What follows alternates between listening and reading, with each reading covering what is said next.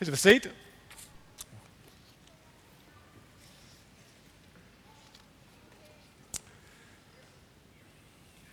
My song is Love Unknown.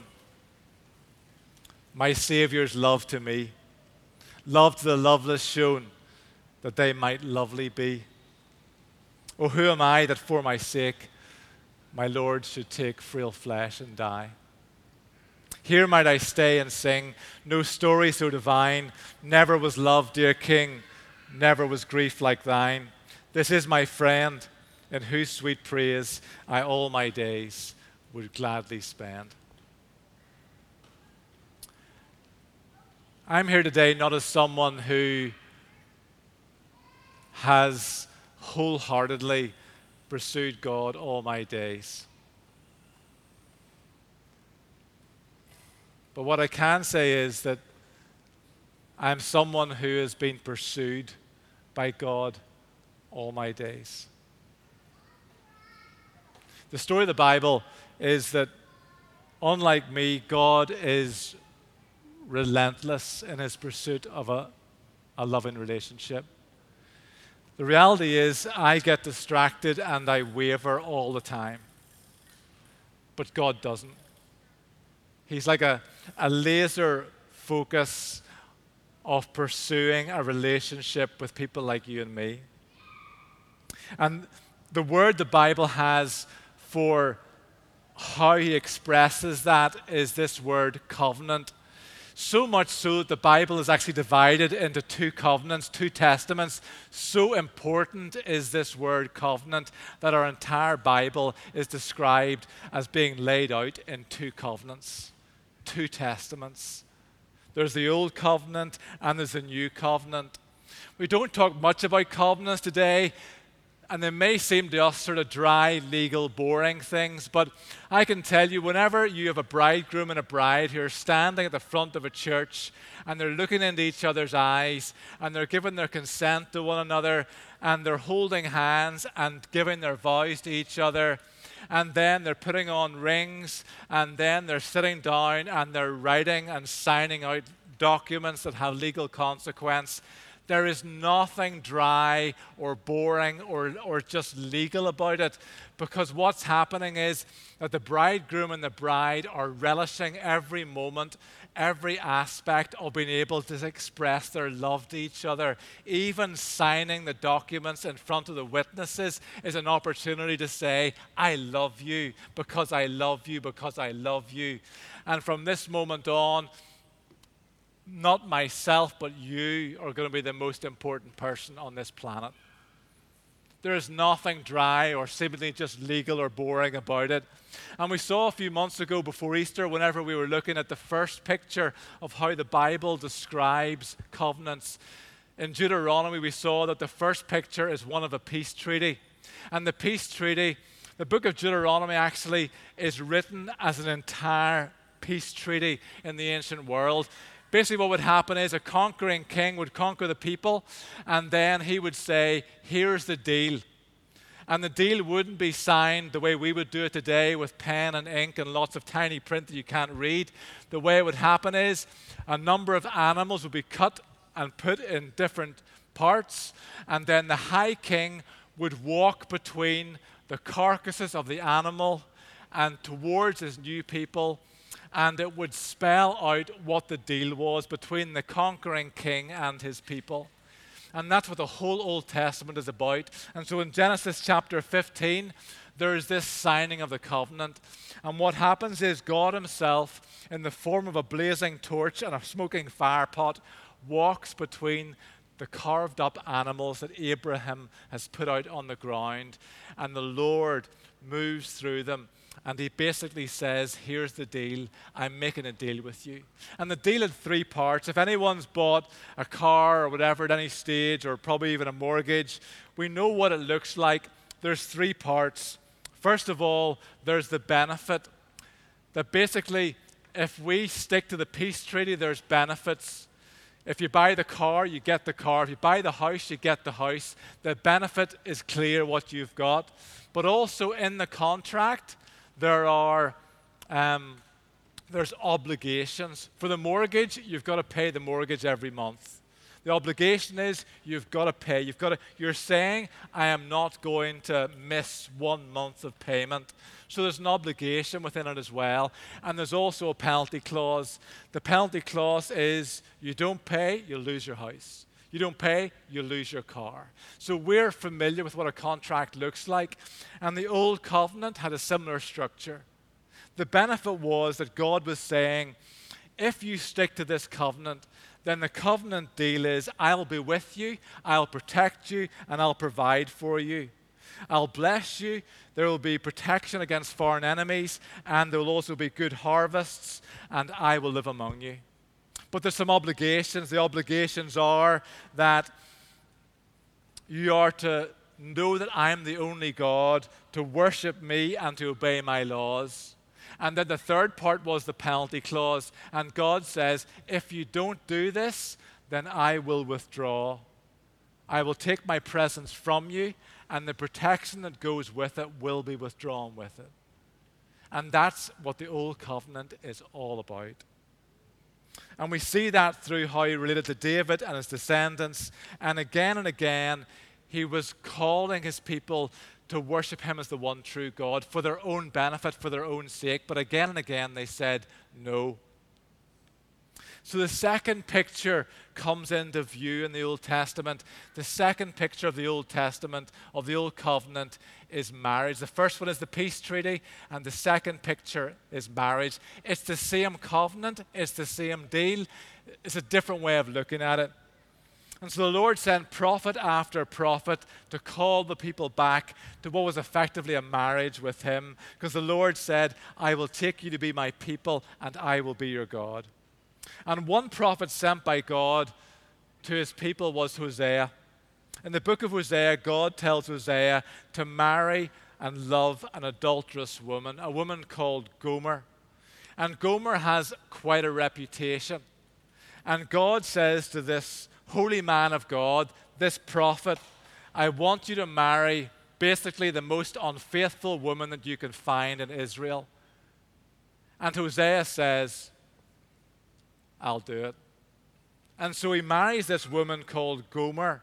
And I'm sure there's quite a ripple through the community whenever Hosea marries her. And so Hosea is completely faithful to Gomer.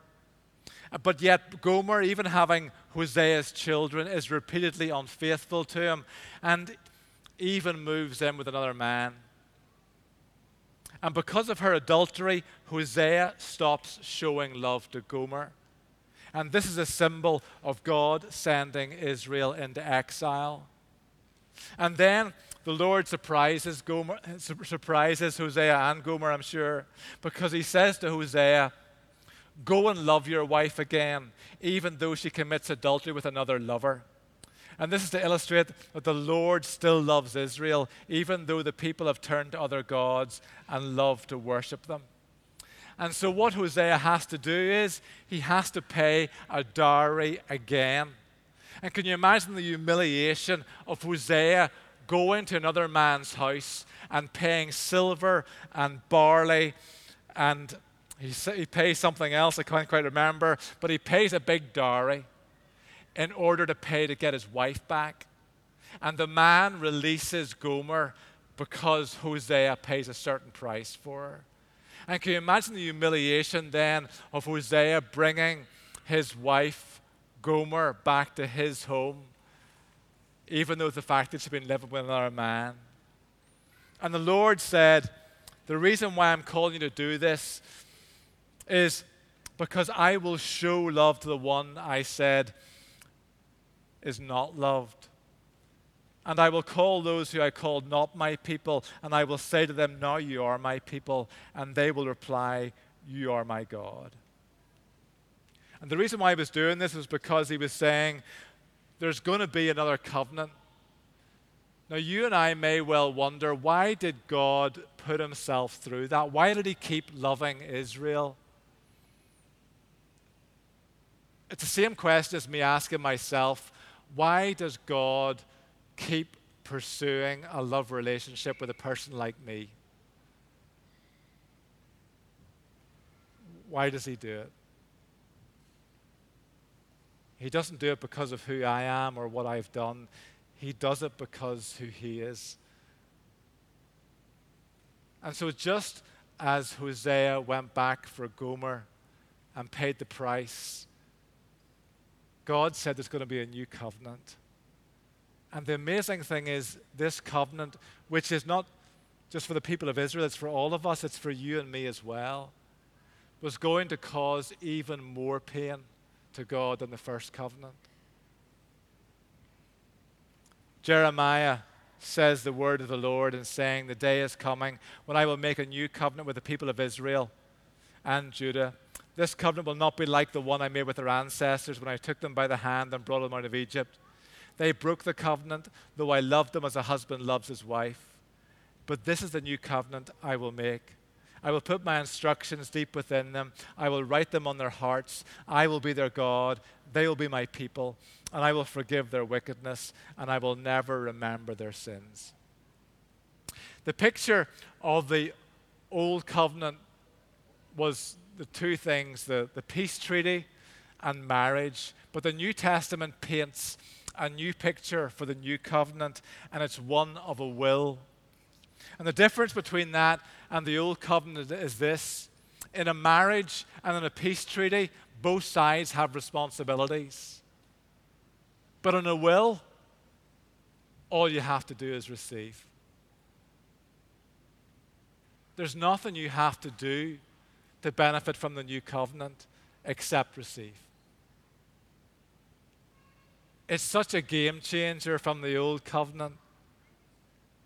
Karl Barth, a famous theologian, said that effectively what God did was that God the Father shook hands with his Son on the deal. In other words, the new covenant has not been made with you and me. The new covenant has been made between God the Father and God the Son. God the Father shook hands with the Son over a deal that would cause great pain to God, but would bring blessing to you and me. Hebrews, in the letter to Hebrews, it says this Christ is the mediator of a new covenant, that those who are called may receive the promised inheritance. It was Karl Barth was saying, was said this In Christ, God has at last found the perfect covenant keeping partner. The basis of the New Testament is this. If you want to become a child of God and receive all the riches of heaven, all you've got to do is put out your hands and receive. There are no prior obligations to receiving. It seems too good to be true, doesn't it? No matter what you have done, no matter what you've said, no matter what your background, no matter how far you have fallen again and again short of the person that God has called you to be, it does not exclude you from receiving what God is giving you in His will. If you are willing to, your name is on the last will and testament of Jesus Christ. All you have to do is put out your hands and receive it. Grace, G R A C E, has been defined as God's riches at Christ's expense. No wonder the Apostle Paul said, All praise to God, the Father of our Lord Jesus Christ, who has blessed us with every spiritual blessing in the heavenly realms because we are united with Christ. Christ has fulfilled the old covenant he lived a life of perfect obedience to his Father, and he fulfilled the old covenant. And he also paid the penalty clause. When I was 14 years old, I decided to receive what God was offering. And for the first few weeks, I couldn't bring myself to call myself a Christian because I just thought, people know me too well. People in my neighborhood and people in my church at the age of 14 knew me by reputation, and it wasn't a good reputation. And so I, I couldn't bring myself to call myself a Christian because I thought, I'll not be able to do it. I'll not be able to follow through. And because people know what I like, what I'm like. And I'll never forget my youth leader lovingly bringing me aside and, and telling me the truth. And he said, Nigel, you're totally right. You will never be good enough. And that's the whole point. You will never be good enough. But Jesus Christ has made you good enough. God hasn't made a deal with you and me. God has made a deal within Himself with His Son. And you and I get to be the beneficiaries. It is not performance related. We cannot default on the contract. It's a will, and your name and my name is on it. All we're called to do is say, God, whatever riches you have in Jesus Christ, I want them all. So don't let your past keep you from what God wants to give you. The Bible says that He is willing to throw them as far away into the sea of forgetfulness and not bring them back to His mind anymore, and He will not dredge them up. That's the gift of grace. That's the amazing gift of Jesus Christ. It seems too good to be true, but it's not too good to be true. It's the gift of eternal life.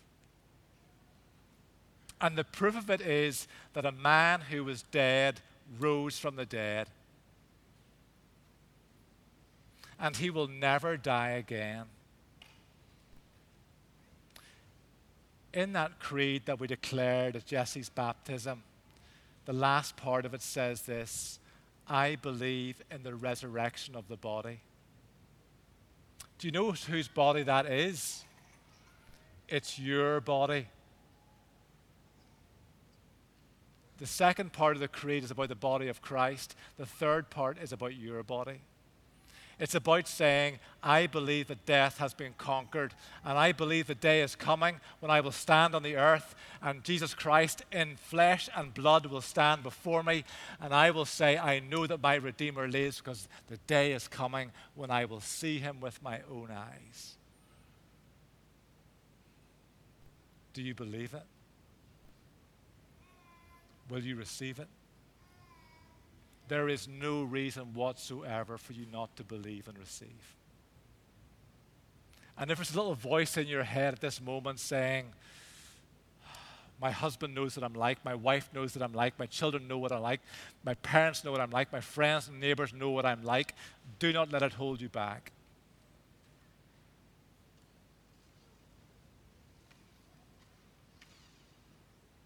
Believe and receive.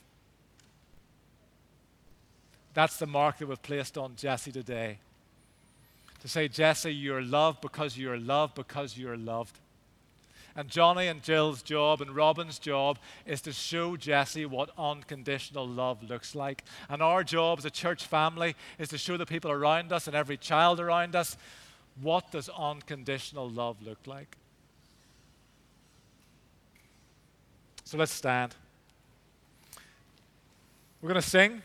And uh, after the service, if, if you want prayer for healing, because we believe that Christ has unleashed the power to heal, if you want healing from physical, mental, emotional, whatever, spiritual, then please do come today for healing. Heavenly Father, we thank you for your Son, Jesus Christ, in whom you're making all things new. There'll be a new heaven and a new earth. And so, Lord, we just give you thanks for that. And Lord, we want to put our hands up today and say, We want what you have. We don't believe that this world is all there is. There's a longing in our hearts, a, a, a, hunger in our hearts that says there's got to be more. And Lord, there is more in Jesus Christ. And today we want to say we receive and we believe. Lord, pour out your Holy Spirit into us today. Come and live with us, sweep out our lives. And Lord, we thank you that you make us good enough.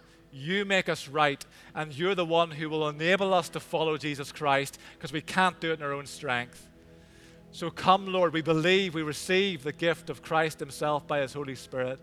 Come and make us new. And we look forward to that day when we will see you face to face in new resurrection bodies. And our hope and prayer is that Jesse will stand with us. Come, Lord Jesus. Come.